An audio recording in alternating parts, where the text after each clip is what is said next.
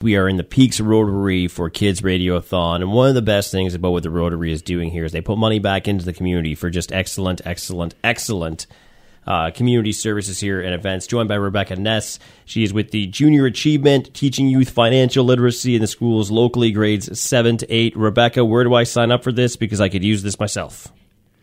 Well, you can go to our website, which is jacanada.org. Um, so yeah, uh, we, we I recently did a few programs in both Collingwood and Wasaga Beach in the grade seven and eight classes.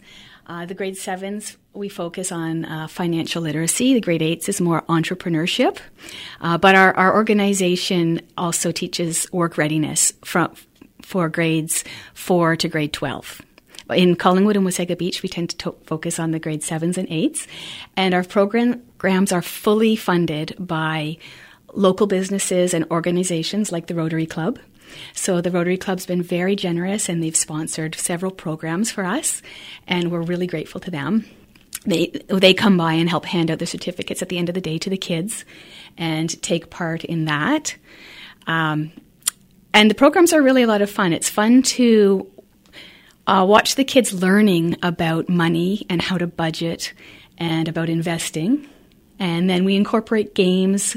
We have an online aspect to it, so it's all it's a, it's a fun day.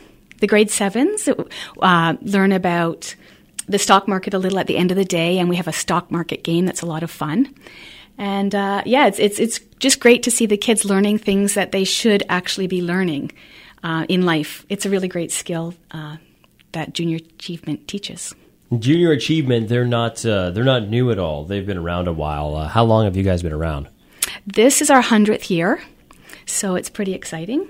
Yeah, 100, 100 years is quite a landmark. And how important is the funding that Rotary does to Junior Achievement?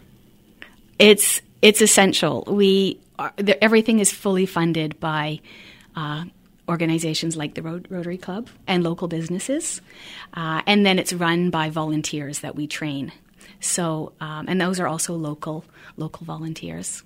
Which is super important. So that money that we are raising here today will go to uh, great programs like Junior Achievement. So uh, the people, the young grade sevens and eights that are coming up, are not in the financial trouble that I'm in right now. we also heard from Georgian College earlier the scholarships. So I wish this was all around when I was going to school and, and doing that because it probably would have put me off in a much better situation.